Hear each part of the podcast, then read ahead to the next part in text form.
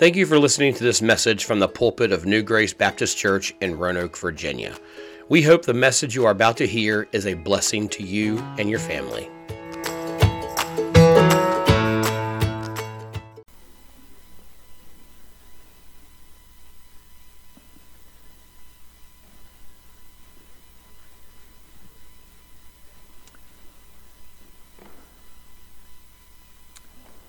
You're still waiting on a handout, just raise your hand. They'll get you one. A few more up here, guys.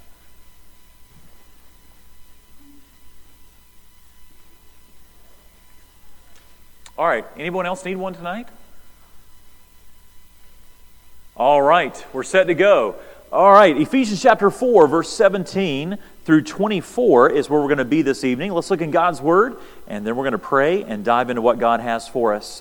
The Bible says this the Apostle Paul, under the inspiration of the Holy Spirit, states in verse 17, This I say, therefore, and testify in the Lord, that you should no longer walk as the rest of the Gentiles walk, in the futility of their mind, having their understanding darkened, being alienated from the life of God, because of the ignorance that is in them, because of the blindness of their heart, who being past feeling have given themselves over to lewdness to work all uncleanness with greediness.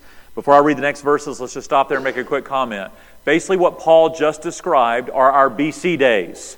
So if you're in Christ tonight, uh, your BC days are in the past, before Christ.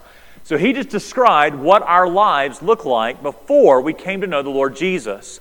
Now, I got saved at the age of five, so there was only so much of verse 17 and 19 that I participated in by the age of five, but it very much describes the fact that I was blind to the gospel, I was blind to my need, I was ignorant, and I was living for self, even uh, up until that age. So he's describing lostness. This is what it looks like to not have the spiritual life of God, to not have the indwelling Holy Spirit, to not be born again. But he now says, now that you're in Christ, because he's writing to Christians, he says, Christian, in verse 20, you've not so learned Christ, if indeed you have heard him and have been taught by him, as the truth is in Jesus. Therefore, that you should put off concerning your former conduct the old man, which grows corrupt according to the deceitful lust, and be renewed in the spirit of your mind and that you put on the new man, which was created according to God in true righteousness and holiness. So he looks at us and says, Here's who you once were, here's who you now are, here's how you should now live.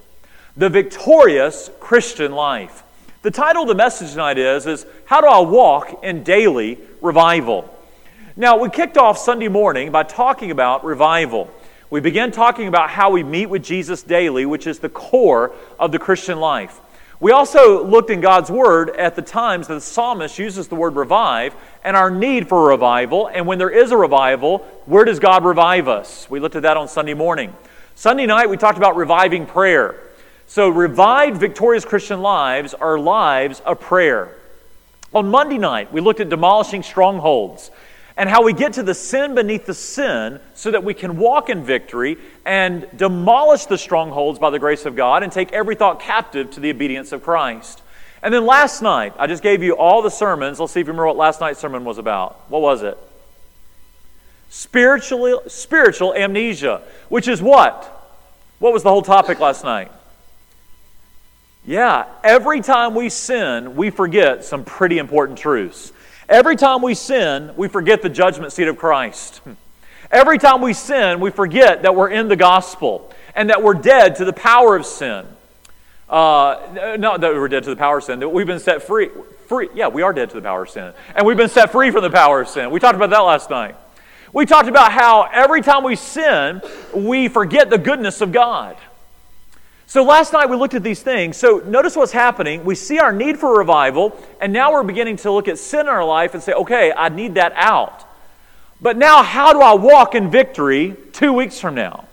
How do I walk in victory six months from now? How am I going to walk in victory 10 years from now? Now, as badly as we all desire to see a national revival of God's people and the American church and a revival of the church at large, while we're waiting on that, I don't have to wait on that to happen for me to walk in personal revival. So you may say, man, I'm really burdened about my church. or I'm really burdened about this group of Christians, or I'm really discouraged that this group of Christians doesn't seem to care anything about the Lord. You know, sometimes we look around at God's people and we can get discouraged, or we get discouraged with one another. I just want to tell you something. First, we've never been told to look at one another, we've been told to fix our eyes on Jesus. And secondly, just because this guy and this lady are not walking revival doesn't give me excuse not to walk in revival. The word revival means to live again and to keep being filled with that life. That's what the word revival means to live again, to be filled with the Spirit of God and live the not I, but Christ life. That's Galatians 2.20, moment by moment. Revival, live again. You see, revival is not necessarily some great big emotional experience, though that doesn't mean it's not absent of emotion. A revival isn't necessarily the church is packed out and souls are getting saved every night, even though we love to see that. But in my personal, individual walk with Christ, I can have daily revival all day long. In fact, let me just suggest this to you. Sometimes we look at revival and a victorious Christian life as it's impossible. What is impossible with man, but all things are possible with God. And the death, burial, and resurrection of Jesus Christ has made it possible for you and I moment by moment. There is no verse in the Bible that says after you get saved that you can't live victorious. In fact, the Bible says quite the opposite. The Bible says we are more than conquerors through him who loved us so. We are overcomers. And that if we walk in the Spirit, we will not fulfill the lust of the flesh. So, you and I, no matter how old we are, or no matter what situation we find ourselves in, or how young we are in Christ, we can live the victorious Christian life. We can live again and keep living as we're filled with the Spirit. There on your handout, I gave you a quote by Anne Graham Lotz, and I love this quote because I just think it, it nails it.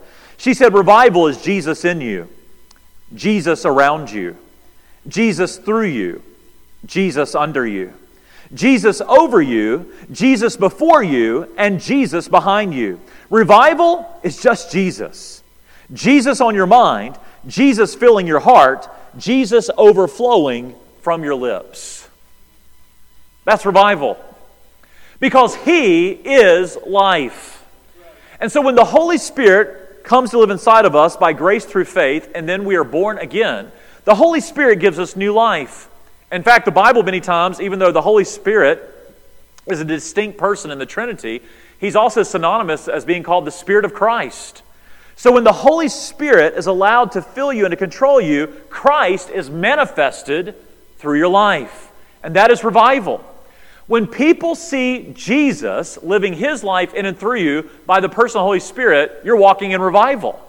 You and I should be walking billboards every day of the Lord Jesus Christ as he lives his life through us.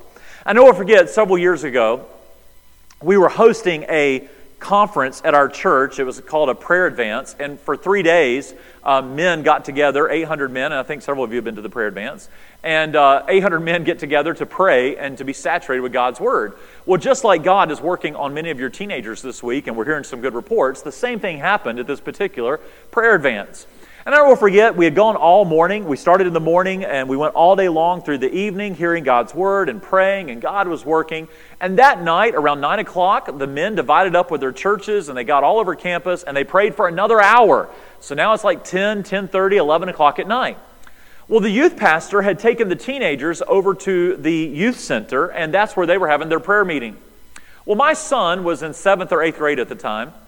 And I never forget, I finished praying with the group of men that I was with, and it was probably 1030, 1045. And I said, uh, hey, I'm going to see you guys. We're going to head home. We got another big day tomorrow at the prayer advance. I'm going to go over and pick up my son. And I never forget, I drove over to the student center, and I walked into the youth house, and I honestly thought that some of the youth were laughing out loud. And I thought, oh, they're, they're done praying, and now they're just all kind of joking around. And I, all of a sudden, with my big preacher mouth, about walked in the living room and yelled out for my son and, or said, Hey, how you guys doing? And right before I did, something caught me and I realized they're not laughing. They're weeping. And I never will forget what I saw. I walked in, and there, all over the floor, were these seventh and eighth grade boys. Now, I don't want to pick on any of the teenagers in here, but some people, you know, they say when you're a teenager that um, one that that is not a very pleasant time of life. Uh, middle school is not a very fun time, and and most of the time, middle schoolers aren't known for what I witnessed there in the living room. I look down, and there are seventh and eighth grade boys on their hands and knees, and what I thought was laughing out loud was literally wailing. They weren't just crying, they were wailing. And I thought, what is going on? And I stopped and I began to listen. And I never forget what I heard. There were about 12 of them. They were confessing every sin that every one of them had committed that could possibly come to their mind. And they were calling these sins out to God. And then when they got done, because I'm just standing there, I mean, I stood there for like another 40 minutes. It was like 1045. This went on to like 1145. I stood there, and after they exhausted themselves in confessing every sin that came to their mind, they started confessing the sins of their parents. That was great. I was waiting to see what my son was going to come up with. You know, it went something like this Dad, mom's perfect. You know, I mean, uh, father, you know, mom's perfect. Dad's not. And let's get, you know.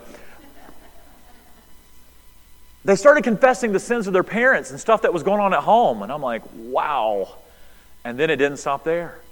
They started confessing the sins of our church. I mean, they were laying it out. And this went on for an hour, and they wouldn't stop crying. These seventh and eighth grade boys, I mean, usually seventh and eighth grade boys are known for peer pressure. Not only am I not going to stand up for Christ in front of you, I'm not about to cry about spiritual things in front of you. They are wailing, confessing the sins of everything they can think of. Well, all about that time, some of their other dads started walking in and they were laughing and talking because it, it, never even registered on any of our minds that our sons would still be praying at 11:45 at night. So some of the dads started walking in and I'm like, "Shh." They're like, "What?" I'm like, "Listen." And the dad started peeking around and looking in the living room. They're like, "What is going on?" I'm like, "If I told you, first of all, you don't want me to tell you because I've just heard about what some of y'all been doing at home." Finally, those boys finished their youth leaders, no one had a dry eye. And I never forget, I looked at my son, and we walked out to the car, and I said, I said, Garrett, what happened? He said, Dad, all I can tell you is this I'm clean. I said, Well, praise the Lord for that. I said, What else happened?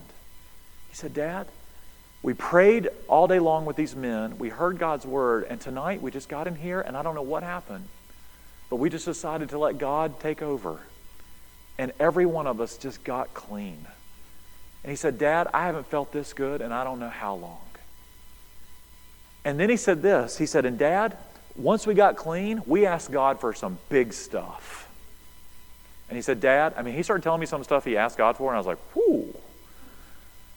And he said, And dad, he's going to do it. And then he said this, And dad, if he doesn't do it, it's okay. I'm clean.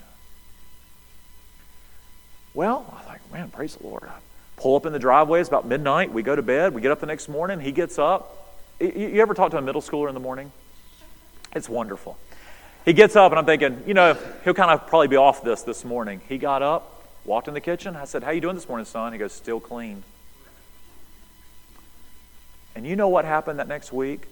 I know of at least four or five huge things that those boys prayed for that came to fruition within days. One of them was a leader in our church who he got under such conviction by those boys that he needed to get some things right with the other leaders of our church. So he showed up in our elders meeting that week and said, I just need to get some things right with y'all that happened years ago. and you say, why are you telling that story? revival happened.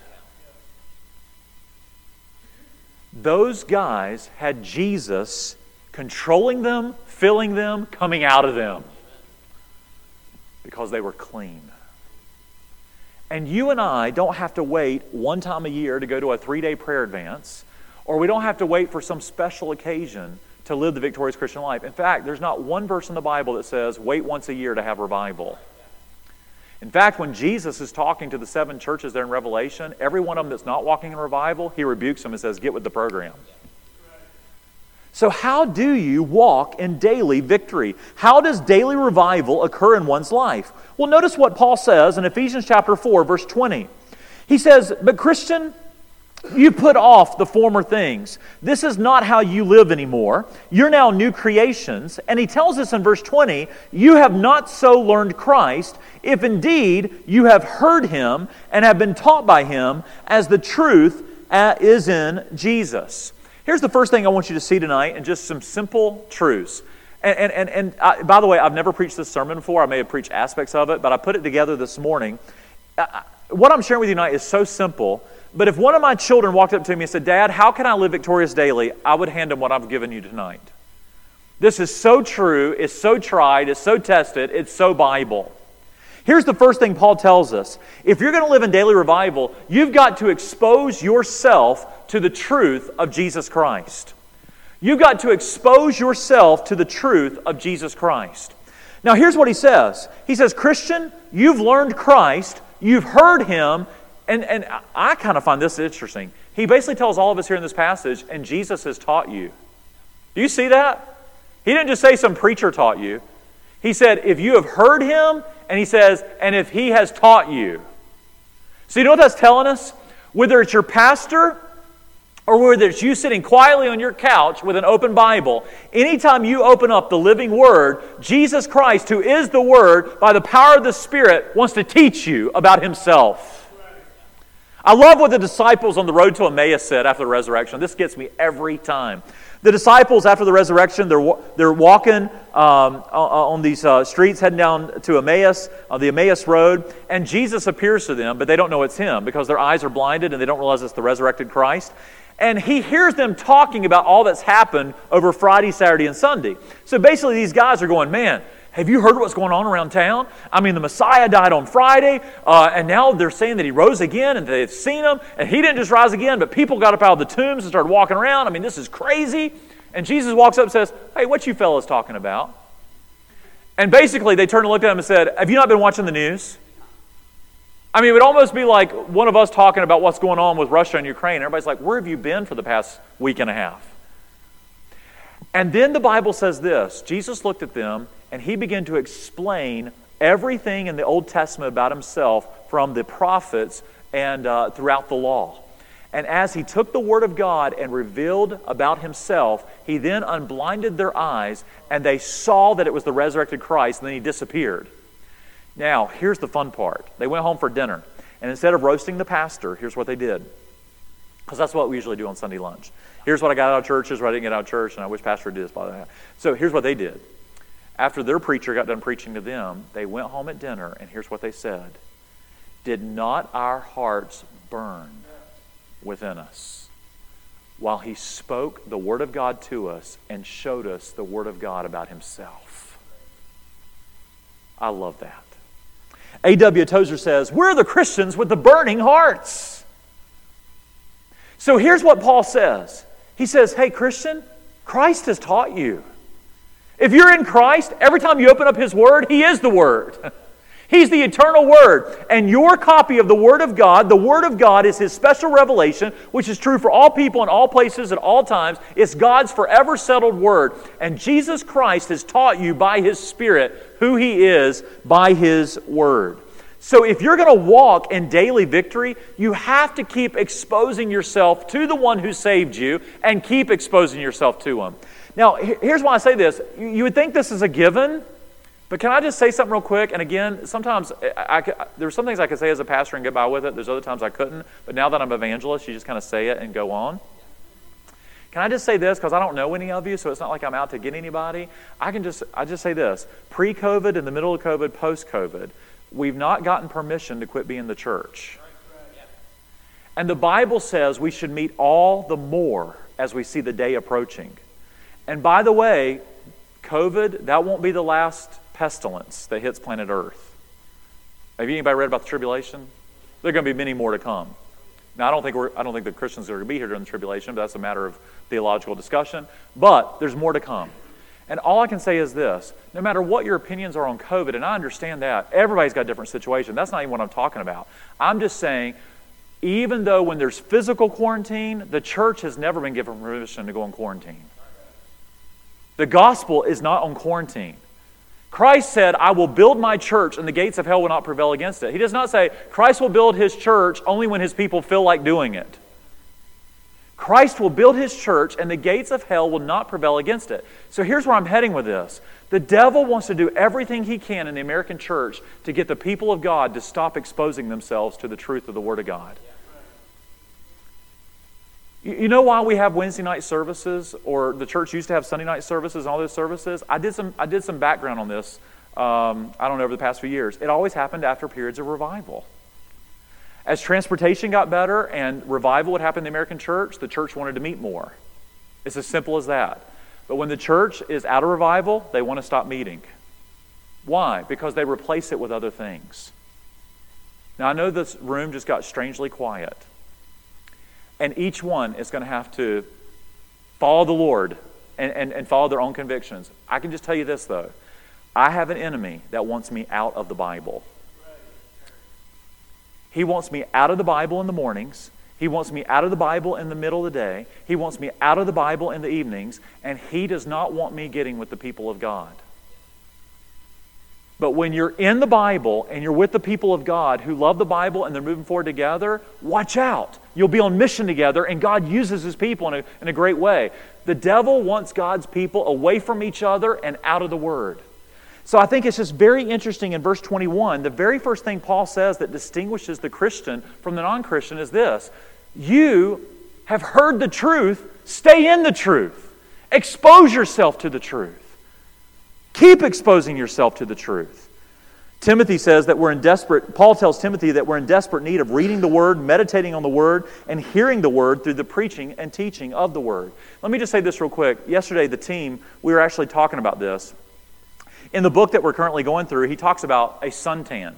Now, for me, it's either red, white, or peeling. All right? There's never a suntan. It's either red, white, or peeling. But I can tell you this if I've been out in the sun for a while, even me, even though I used to have red hair, I'll start getting a slight tan. And people look at me and go, hey, you look like you've had some sun. You know what they're assuming? That I've had exposure to the SUN. But as soon as I come out of exposure to the SUN, guess what goes away? The tan. Now, let me run this by you spiritually. Have you ever taken a bunch of teenagers to summer camp, Christian summer camp? You take them on Monday, and many of them are backslidden, not living for the Lord.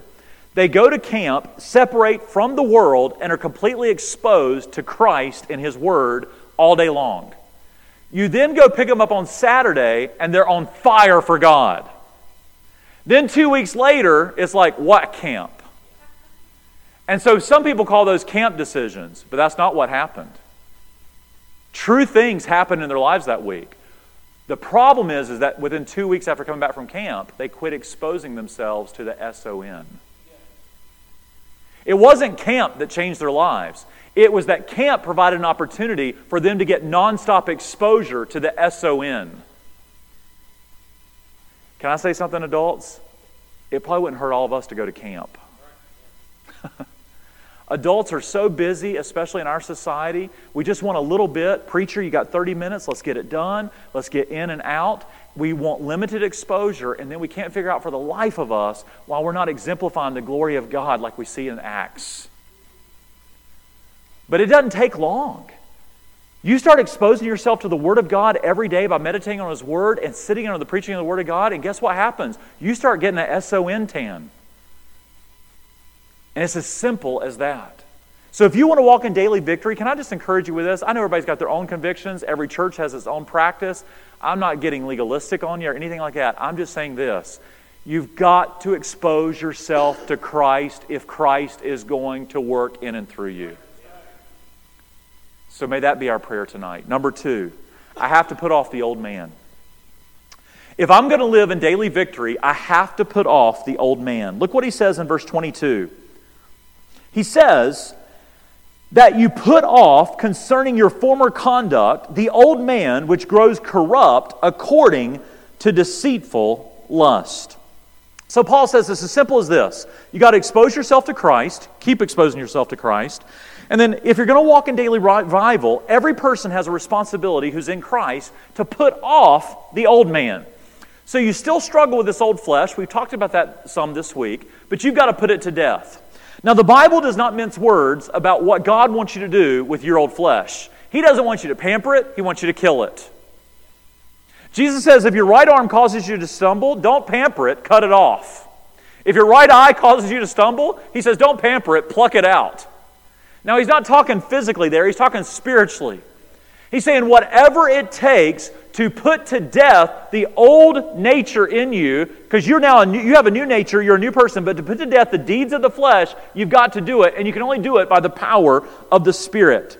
Romans 8:13 says, "If but by the power of the Spirit you put to death the deeds of the old flesh, you will walk in victory. You'll walk in the Spirit. You'll walk in new life." Romans 6:12 tells us the same thing. Put to death the deeds of the body, for you died with him. And because your old man died with him on the cross, your new man, been raised to walk in newness of life in the resurrection, put these old things to death. When you look at sin, you got to keep preaching to yourself, I'm dead to that. That has no more power over me. I'm dead to that. I'm a dead man to that. I'm alive to God. Romans 12, 1 and 2. I beseech you, therefore, brethren, by the mercies of God, that you present your bodies a living sacrifice, holy and acceptable to God, which is your reasonable service, and do not be conformed to this world. Don't allow the way the world thinks to press you into its mold. Put that to death, put that off. So the Bible is constantly telling us to put to death the deeds of the old. I have to put off the old man. Now, how do you do that? You've got to cut the power off to the old flesh. You got to cut the power off to the old flesh. You got to drain it dry. I never forget one time when I was in middle school, I had a friend. I was over at his house one day and he had a dirt bike. And I'd never ridden a dirt bike before. And the way the dirt bike worked is you reached up to the handle and you turned the handle that way, and that was the, that was the gas, that was the accelerator. But he didn't quite explain it to me.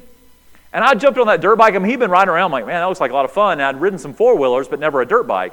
So he goes, You want to try it? I was like, Yeah. I said, Well, how's it work? Well, he didn't quite explain it all.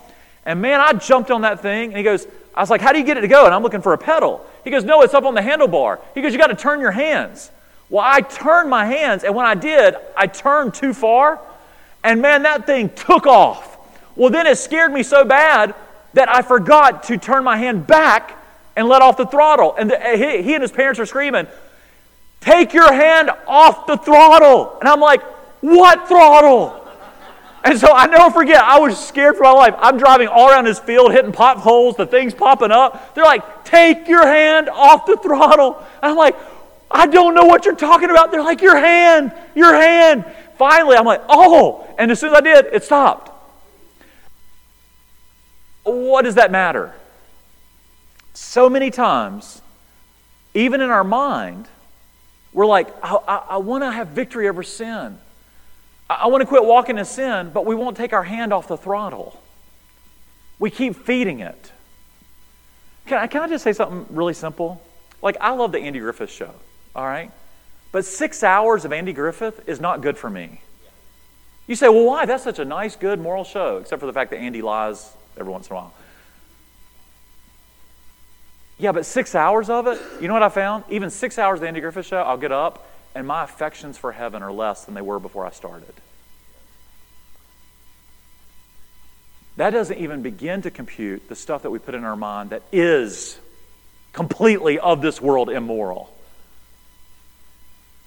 And so when the Bible looks at us and says, mortify the deeds of the flesh, what God is saying is, is you've got to cooperate with Him and take your hand off the throttle. Quit feeding your flesh the Big Macs of the world. Quit feeding your flesh because the more you feed it, the stronger it's going to be. God says, drain the power, kill that thing, and feed the spirit. Put off the old man. Now, Romans 6 tells us this real quick. Romans 6 gives us the daily principles. In fact, Romans 6, I believe, is the constitution of victorious Christianity. In Romans 6, Paul says there's three things you got to do if you're going to walk in daily revival. You got to know, you got to know. Now, what does he say you got to know? He says, every moment, Christian, you've got to know that your old person was put to death with Christ on the cross. And secondly, you've got to know that you're now a new creation and you have been raised to walk in newness of life. In other words, what Paul is saying is this just like last night, he said, if you're not careful, you're going to forget what happened to you when you got saved. See, it's easy for us to all say, well, Jesus died for my sins on the cross and rose again. True. But let me tell you what else happened. You died with him, you rose with him. You say, How did that happen? The moment you got saved, what Jesus did for you was applied to you. You're now in Christ. When He died, you died. When He rose again, you rose again. Paul says, if you're not careful, you'll forget that and you'll walk right into sin. You got to know that. You got to keep preaching that to yourself every day. So when you're tempted by the devil or your old flesh, and it seems to be so powerful, you say, Whoa, whoa, whoa, whoa, whoa, whoa, stop the clock. I know something. I know that temptation's real, but I know something that's more real than that. I'm dead to that. And I'll tell you, you start preaching that to yourself, and all of a sudden you're like, we're done. And you turn away from the temptation. Uh, try it tomorrow. The next time you're tempted, instead of going, oh, I got to do it, I got to do it, just stop and go, talk out loud. Just be flat out silly. It doesn't matter. You know what, temptation? I'm dead to that. And watch what will happen. You'll go, yeah. Yeah. By faith, I'm dead to that. I don't think I'm going to do it. Man, I'm so scared of what somebody thinks about me. That's the fear of man. Wait a second. I'm dead to that. Mark, you're dead to that. What are you worried? Stop it. That old you, that's been crucified. You've now been raised to walk in newness of life. The last time I checked, the resurrected Christ is scared of no one. And I'm clothed in his resurrected victory. I'm dead to that. So we got to know. But here's the second thing Paul says we got to reckon. Isn't that a great southern word? You got to reckon. It's in the Bible. Paul was a southerner. Rob Gribben, you love that, don't you? Amen. In Romans 6:11, he says this, "Reckon yourself dead to sin and alive to God." The word reckon is an accounting term which means count it to be true. What Paul's saying is, is if you're going to walk at 3 o'clock tomorrow afternoon, which is a Thursday, tomorrow at 3 o'clock and Thursday afternoon, no matter what's going on in your life, if you're going to walk in revival, you got to know who you now are in Christ, what's happened for you that has applied to you, but then you've got to not just know it, but by faith, you've got to reckon it to be true. So, in other words, what Jesus Christ accomplished 2,000 years before I was ever born, I now 2,000 years later, in 2022, have got to reckon what he accomplished for me to be true for me in this next moment. So he says, Reckon yourself dead to sin, alive to Christ. It is true. Consider it to be true. Grab onto that by faith. And when you do that, number three, you got to yield. Romans 6 says, Yield your instruments as members of righteousness to God. Now, what Romans 6 tells us is this Everybody yields. We're all professional yielders. So many times Christians will look at you and say, Man, I'm finding it so hard to surrender to God. Well, I love the way somebody put it one time. A Christian came to him and said, I just don't want to surrender to God. I don't want to yield. Why is that? Well, I'm scared if I yield to God, He's going to make me go to Africa or Europe or be a missionary or He's going to ruin my life. And the person said this They said, Do you believe God's all powerful? Mm hmm. Do you believe God's in control? Yeah. Do you believe God can do anything that God wants to do? Yes. Well, why would God have to wait till you yield to Him to ruin your life? If He wanted to ruin your life, He could do it today. So that's a big lie. And here's what Romans 6 says Romans 6 says we are professional yielders, meaning we always have known how to yield. It's just that before Christ, we kept yielding to sin. But now that we're in Christ, we've learned to yield to a new master who's a master of freedom the slave of righteousness, we now yield to the Lord Jesus Christ. So it's not that we can't surrender, it's that we got to redirect our surrender. So Paul says if you're going to walk in victory every day, you got to know, you got to reckon, and then yield to the Holy Spirit and the Lord Jesus Christ. Well, as we wrap this up and bring this to a close, here's the final thing Paul says, final two things. He says, I've got to be renewed in the spirit of my mind. If you're going to live in victory moment by moment, notice what verse 23 says, and be renewed in the spirit of your mind. You've got to renew. Now, that goes back to uh, Sunday morning. We talked about meeting with Jesus daily. One of the reasons it's so important to meditate in God's Word is because when you do, you renew your mind. And the battle is in the mind, and you've got to take every thought captive by God's power to Christ. But how do you do that? You've got to keep remodeling the way you think. That happens as you behold God in His Word, and the Spirit of God begins to change you as you renew your mind to think like Christ. The word renew there means to make fresh. and develop your mind to take every thought captive by God's power by kicking out the old thinking and feeding on the new. The Bible screams this. So, one of the reasons it's so important to keep exposing yourself to Christ in His Word daily and sitting under the preaching and teaching of God's Word with the people of God is that when we do that, something supernatural happens. The Spirit of God takes the Word of God, He illumines our minds to see Christ in His Word, and our minds are renewed. Because as a man thinketh in his heart, so is he. Out of the abundance of the heart, we act and speak. So you say the heart of the matter is a matter of the heart. Well, how do you change the heart? It's got to be renewed. And so, whenever I open up my Bible, it doesn't matter what time of the day I open up my Bible, when I truly open the Bible and I say no to the world, no to self, and I say, God, what are you saying here? Instantly, He begins to change the way I think. And when my thinking is renewed and made fresh, now I begin to look like him because I'm thinking the way he thinks. So the battle's right here. So Paul says you got to be renewed in the spirit of your mind, and that's going to lead to transformation. Romans 12, 1 and 2 tells us that leads to being transformed. Be ye transformed by the renewing of your mind. So you say, I want to be more like Jesus. Well, you can't apart from renewing your mind. And Romans 12, 1 and 2 says, as you yield yourself as a living sacrifice, you renew your mind in the Word, it says you will be transformed. I love what this Greek word means. Transformation there literally means a supernatural change that occurs after you behold Jesus and you've been with Him. I love that. You remember that time where the Pharisees in the Acts looked at some of the disciples and they said, Man, we've been listening to these guys for a little while, and like Jesus has already died and like gone on. But these guys are still running around and they're preaching him and they watched him for a little while and they said, These guys look like they've been with that Jesus. Well, you know what? Tomorrow, somebody ought to say that to you and me. Because as we beheld Jesus in his word, the glory of God in the morning, and began to walk with him, make our home with him throughout the day, as our minds are being renewed, he transforms us, and is a transformation that occurs after you've been with Him. And, th- and because you've been with Him, and then you go out and you walk before a given world, they're like, I don't know who you are, but I'd like to find out more. And I don't know much about Jesus, but what I do know about Him, you sure look like you've been with Him. That's the spiritual transformation that God wants to do in the believer as we behold Him through renewal. Final thing, and we'll close. Paul ends this passage by saying, if you want to walk in daily victory, you have to put on the new man.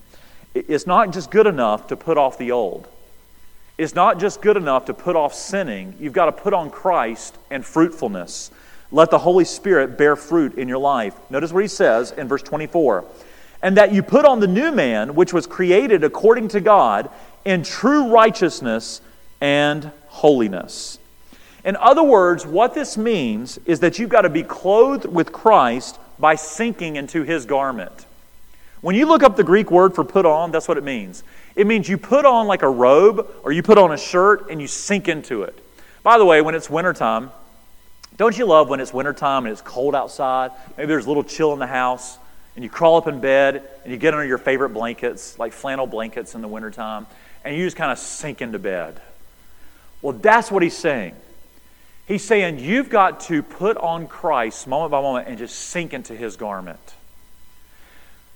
Two ways that happens. The moment you get saved, you were given his positional righteousness. You've been made righteous in him. Now you've got to walk in experiential righteousness. You've got to keep appropriating the garment and wearing it. Now, it's yours. You have it. You've been made righteous. But by faith, you've got to keep reckoning yourself dead to sin and sink into His righteousness moment by moment. You've got to keep putting on Christ, sinking into he, who He is, appropriating Him by faith. So you say, five months from now, am I going to walk in victory? You can. Hey, three years from now, are you going to be walking in victory? You can. Well, how do you do it? Paul just showed us. You say, well, you know, that's kind of a lot of information. I'm not going to remember all that. Yes, you will. You know why? You, you and I make thousands of choices every day. Most of them are by habit. We don't even think about them. This is very small.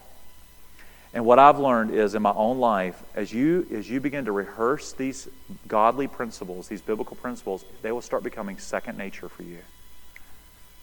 And you start preaching this to yourself all throughout the day and appropriating it by faith. And the next thing you know, it just becomes your habitual life. That's why Paul said, Guess what my daily habit is? I've been.